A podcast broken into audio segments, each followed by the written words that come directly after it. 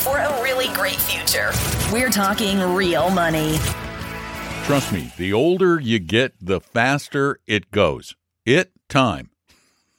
Maybe money too, but time goes fast. It's already Friday again. Hi, everyone. Welcome to the Talking Real Money Friday edition, which is usually questions and answers. And it will be again today because while I thought last week I'd pretty much gotten caught up, um, well, I'm not anymore. Because you sent in a lot of questions. You called in a lot of questions to 855-935-TALK, but you recorded more questions at talkingrealmoney.com slash contact with your computer. See, the world, it's a changing all the time. So we have I got at least five I need to get to today. So we're going to get this ball rolling right off the bat with Karen. Hi, Tom and Don. Uh, thank you so much for the show. My question is um, where do I keep emerging markets for tax efficiency and developed international? So, like VEA, uh, the Vanguard Developed Market. Um, I have an option of keeping it in traditional or Roth or um, IRAs or um, a taxable account. And I, I, my question is because of the, you know, I know there's the foreign tax credit. So if it were possible that I, you know, can keep that in a taxable account, is that better or is it better to keep it, you know, in the Roth because like it has a potential the emerging markets in particular to grow? Um, you know, maybe more so. I also keep like small cap in the Roth, but what I do is follow, you know, Paul Merriman, Merriman's 10 fund strategy. So if you guys like could break down like, okay, where should I keep what? You know, like large cap, small cap, international small cap, international large cap, emerging markets, REITs. Where do you keep REITs? So maybe, you know, listeners would love to know that. Like if, you know, and I know sometimes you don't have the option to change it, but I do. So um, because it's all an IRA or a taxable account. So if you could maybe like just give us some guidance, that would be wonderful. Um, yeah, Okay, I've now designed your next podcast for you. That can be the title, right? Awesome. Okay, thank you guys. Bye. This is a fascinating question, and I honestly believe it's the first time it's ever been asked in the history of the Don McDonald Show, uh, the Ways and Means Committee, Investor Radio, Sound Investing, or Talking Real Money, all the podcasts and shows I've done over the years. Um, here's the deal international is different. Because international investments are often taxed at the, the, the fund level. What do I mean? Well, that international governments will tax the mutual fund for gains and income. But as an American, you shouldn't have to pay those because you pay U.S. taxes. So you get a foreign tax credit that is distributed, shown to you on your, which is reported to you by your custodian each tax year. However, if the money's in a, uh, a Roth IRA or a regular IRA, you don't get to take advantage of that. So, um, eh, eh, all of the advice I've seen, and it makes sense. In fact, I just read an article like six months ago by Christine Benz at Morningstar. And even she says, in this case, you should keep your internationals and your emerging markets in a taxable account. And you should probably have those in the form of ETFs. You really should, because then you won't get a lot of distributed capital gains and the like. But uh, yeah, they should be actually in a taxable account. Now, we have, though, in answer to the rest of your question, we have done some shows on where to keep assets, what types of accounts to keep them in. And uh, we, we'll do that again, but rather than go through all of them and tell you the best places to keep stuff, I mean, REITs, those should go in your Roth because they distribute a lot of, of, uh, of income uh, and capital gains and things. They're they're tax inefficient, but uh, we'll do a show on it. You're right; it's worthy of a show. So uh, thanks. And we have a another call that came in from the website talkingrealmoney.com on the contact form. And uh, Ed, you're up next. Hey guys, I love your show. And, but I do hate it when these callers give their long-winded questions and, and give these speeches and give give too much background in their lives. I think they should save that for their personal consultations with you rather than boring the rest of us with that. But um, I'll try to keep my questions short. Uh, and my question is this Doug Andrews, Laser Fund. He's all over the radio every weekend here in the Bay Area. He sounds like a preacher. Discuss. Well, there are times when we really need that information to be able to answer a question, and sometimes people just aren't comfortable going to our advisors. They still think they're going to get sold something, even though they're not going to get sold something. If you go to vestory.com and you set up an appointment with one of our advisors and you say, I just need some help, I'm not looking to hire an advisor, that's exactly what you're going to get. But we, we, we try to keep it to a dull roar, but there are times when we need to know more. So it's a balancing act. But your question, very short, very short, very very short, very good actually. Doug Andrews, Doug, Doug, Dougie, Doug boy, Doug, Doug, Doug. I think I think that I think that I can um, pretty confidently state that Mister Andrews is a bit of a con artist uh, he can, that, that whole laser fund idea. That's just another name for the same old garbage that's being pumped as bank on yourself or uh, missed fortune investing. Uh, what what these guys pitch, and it's always a variation on this theme. It's either universal whole life, universal life, uh, or it's indexed whole life which is a variation on the indexed annuity.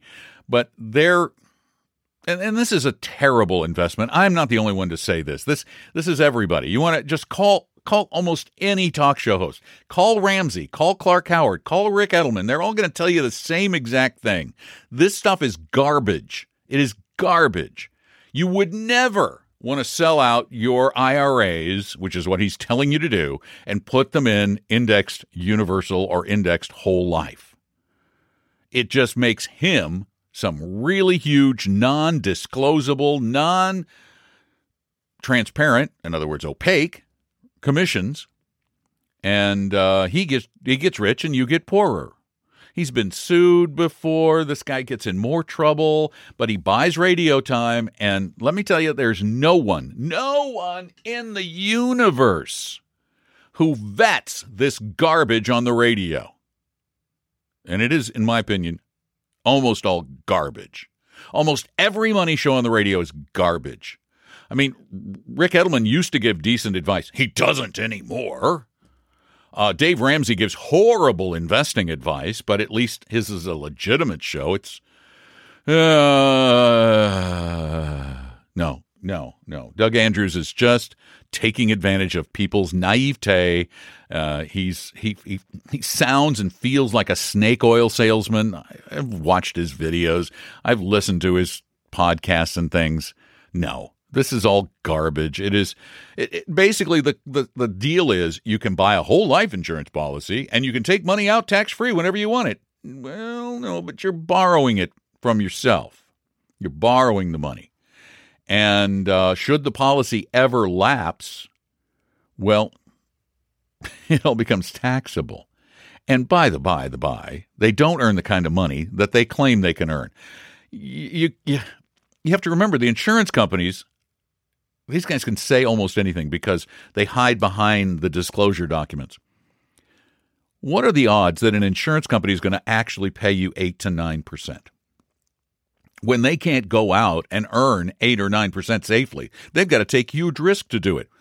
What they're doing is they're conflating the earnings of the, the insurance policy, which are negligible in the you know 1 or 2% range, maybe 3, and they're conflating that with annuitization when you take the money and you turn it into a life stream of income. So you, you take your million dollars, you turn it into a life stream of income at $70,000 a year, and suddenly they can say, yeah, you're getting 7% per year when you annuitize. Well, no, you're really not because you've got a million of your money that basically is being after the dividends, then they're tapping your money to pay you, and they know the money is going to last a lot longer than you do. So bad, bad, bad Doug Andrews, bad boy. Um, before we get to the phones, yeah, I think we only have one phone call. I think the rest are all, which I like because they sound good. They're all sent into talkingrealmoney.com on the contact form. Let's go to our next question. Hey guys, love the show. I was thinking of making some changes to my portfolio and getting out of the target date funds and doing more specific investing. But then the market took a dump. My target date fund took a dump. And they say you should not sell when a, uh, they've lost money because you'd lock in the loss. But since everything's gone down right now, is now a good time to change allegations. Uh, what do you say? Mm, the emotions and the misinformation surrounding buying and selling investments. If you're going to move money between a target date fund and a portfolio that you manage yourself, you determine your asset allocations, and you are still going to have an asset allocation that is appropriate for your needs and your risk tolerance, then it is a lateral move. If you're going from a target date fund that's 40% bonds, 60% stocks, and you want to go into your own managed portfolio that's 40% bonds and 60% stock, but you want a little bit different allocation, you're you're moving laterally. It doesn't matter.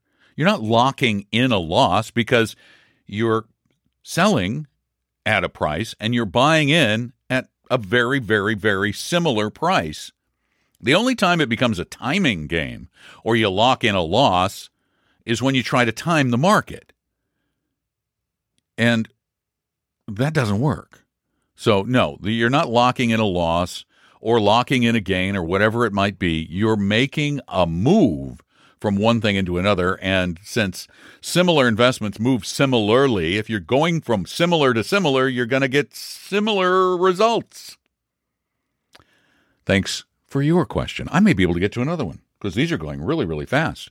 All right, this is uh, this is a phone call to 855 935 8255, which spells talk, by the way. Hello. Uh, my name is Phyllis, and I have about $300,000 sitting in a savings account. I put it there because I'm going to be needing it um, in about three years. And I don't know where else to put it. It's stopped me. I mean, I'm losing money because of inflation, so I should be putting it someplace. But uh, I feel the stock market is for long term, and this is three years is short term, so I don't know where to put it. So it will at least make something for me. Could you please?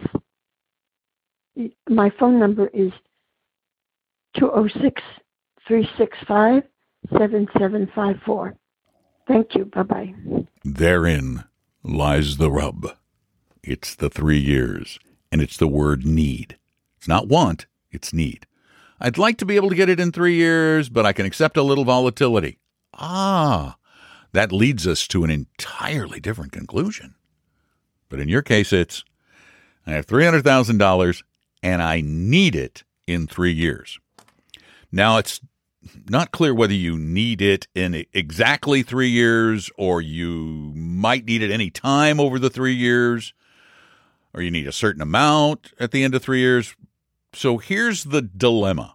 If you might need it any time over the next three years, well, you're going to be stuck with high yielding savings accounts, which uh, the best. I just opened one at Marcus, so I got the $100 bonus, which is gone now, I think. It may still be there. I don't know. Uh, and I got half a percent a year on a small investment, just, you know, emergency money.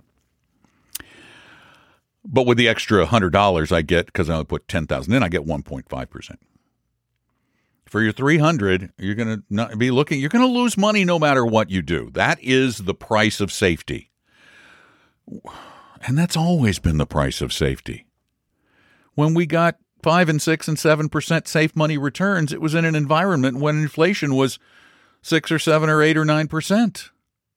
It's always been the case. The best I have found on a two to three year CD is about one and a quarter percent. I found a one and a quarter two year at uh, the Pentagon Federal Credit Union through Bankrate. That's credit union. That's NCUA insured.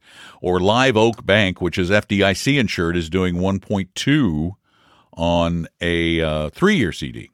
So you could get a couple of CDs. You could maybe even ladder them. Get a one year. I think you can get a one year right around one, uh, two year at like one and a quarter, and then a three year about the same, and make more than you're making in savings. But remember, you could lose some of that interest if you need to take it out early. So you could go to bond funds. You could go to a short to intermediate term bond fund and probably get just a modicum more than that. Not much. Maybe one and a half, maybe two, depending on the credit quality.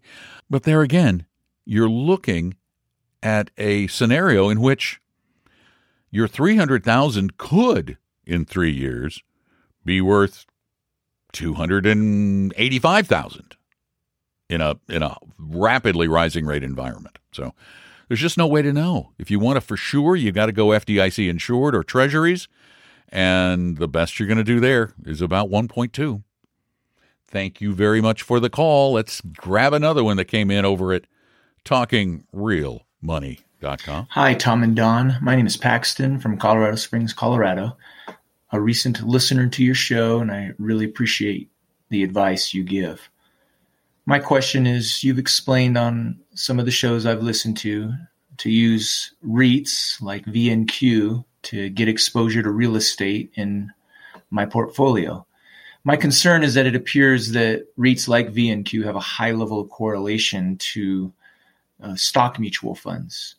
And so I wonder if they trade more like, or if their price fluctuates more like stocks as opposed to like the underlying real estate market that they're connected to uh, and that therefore they would be inferior to, say, privately traded REITs or actual uh, personally owned uh, real estate.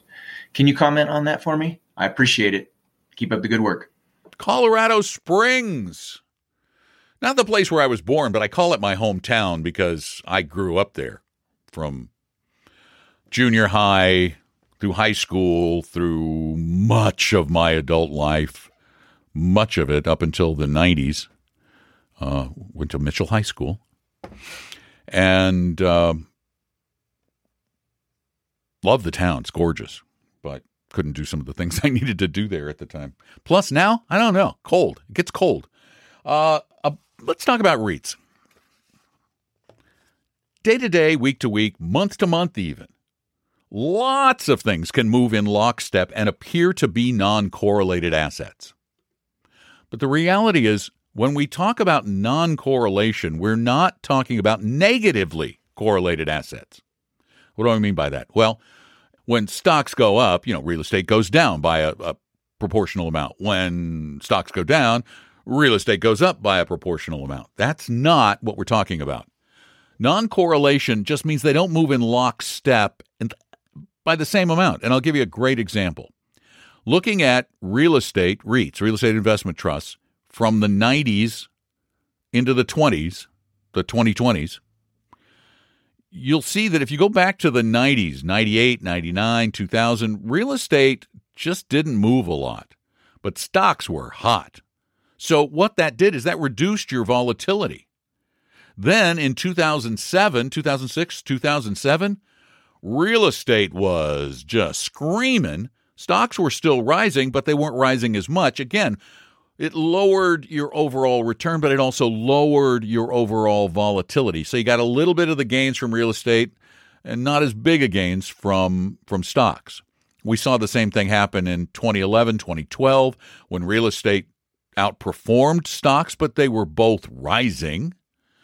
Uh, and uh, in fact, real estate has kind of outperformed for a while. It's only in the past few years that real estate dipped back below stocks again, like it did in the in the late '90s. So they don't correlate exactly. They don't move exactly in lockstep, and because of that, we believe they will add reduced volatility to your portfolio. And even though REITs A REIT ETF will trade like a stock.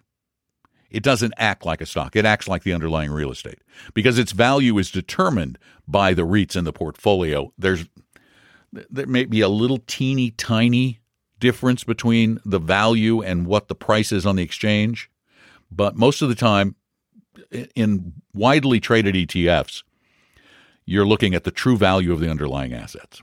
The market is very efficient. So REITs are fine. Public REITs are better. They're better than private REITs because you get broader diversification and you spread you spread that risk out and you also get pretty decent returns.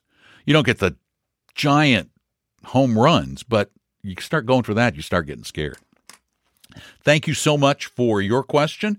Again, you can send questions in at talkingrealmoney.com. You can type them, but we prefer it when you speak them. You can also call them in 24 hours a day, seven days a week to 855 935 Talk, 855 935 8255. And because this went so quickly, I'm going to go grab one more question. And let's see, this one, I think it's going to be, oh, it is. It's going to be a phone call. Hey, I wondered if you're aware of a beginner's introductory level tutorial on the use of Morningstar. They rate stock funds and mutual funds and whatnot. I tried to go on there one day and use them to find things, and I just was not having any success because I didn't know how their interfaces worked. And I didn't find a tutorial on there that was useful at an introductory level. So if you're aware of something, um, tell us how we might learn about how to use Morningstar. Thanks. And I'd also be interested in your opinion of Morningstar. Do you think it's a good source of information? I know you guys are a great source of information, and I hope that Morningstar is at least half as good as you guys. So let us know what you know about how to how to use it. Thanks. That is a very good question. Um, I have used Morningstar for so long; it's like second nature. It and it never occurred. It, it is. Uh, it's it's confusing. It is difficult to use, and it is not designed with consumers in mind. It's generally designed for the industry because subscriptions can be very expensive. Uh, the information is incredibly detailed, um, and a lot of it is great. But the problem is, it's really only great as a source of data. I don't pay any attention, nor would I suggest paying any attention to their ratings or their recommendations because they tend to look back at performance and go, hey, this one did well in the past, so you should buy it now. Um, I did find a couple of videos online, but most of them were a little sophisticated. The and the the only one, uh, and I I did not watch the whole thing, but I did watch some of it, and it looked pretty darn good, and it seemed designed for individual investors. Was a video on YouTube that was done by a gentleman named Rob Berger, B E R G E R, and it's called the Morningstar User Guide Overview. And it's the first of a series of videos. So uh, you might want to take a peek. I, I think that would probably be worthwhile. Basically, when you go to Morningstar, you want to look at a couple of things. You, you, the data you want to get uh, is uh, are things like the expense ratio, the diversity of the portfolio, the quality of the bonds if it's a bond portfolio, the trailing yields, the SEC yield, things like that, the fees and expenses, and they're all in different places. Now, Tom and I, because we've used it for so long, we just go boop, boop, boop, boop, boop, and we know where exact, exactly where to go for the things we want. Uh, it, it's like anything else. You can learn it. It's not hard. It could take some time and some practice. But I think that uh, it's a great tool. I, it's a great information tool. I don't think there are a lot of great resources that will tell you what to do in the future.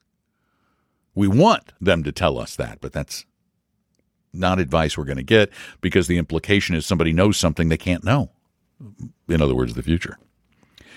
And Well, we haven't gone that long. I'm going to sneak one more in. This one comes in from talkingrealmoney.com.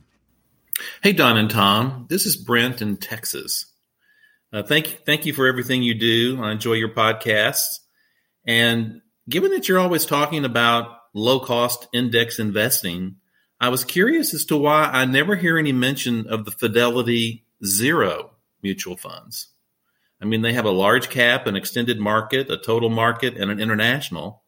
And I've been contemplating uh, an investment in like a Roth IRA that's got like 85% total market and 15% international in the Fidelity Zero funds. What do you think of these? And why don't you talk about them sometime? Thanks. Actually, we we've talked about them. I don't think we've talked about them lately, but we talked about them right after they came out. And uh, the first thing that came to mind, first thing that came to mind, was gimmick. Um, because when you're dealing with large total market kinds of funds or index funds, the prices between iShares and Vanguard and Schwab and Fidelity are so low, so low that zero is almost a rounding error. And initially, one of the problems we found with the zero funds, well, I'll give you an interesting example. The Fidelity Zero Total Market Index, which is FZROX, it has an expense ratio of zero. The Vanguard Total Stock Market ETF, VTI, has an expense ratio of 0.03. That is $3 on a 100,000. Rounding error. But here's the big difference. The Fidelity Fund does not own the entire U.S. stock market like the Vanguard ETF does, or the, even the Vanguard Fund, which is a little bit more expensive, I think. Uh, it does not hold, it emulates the U.S. market.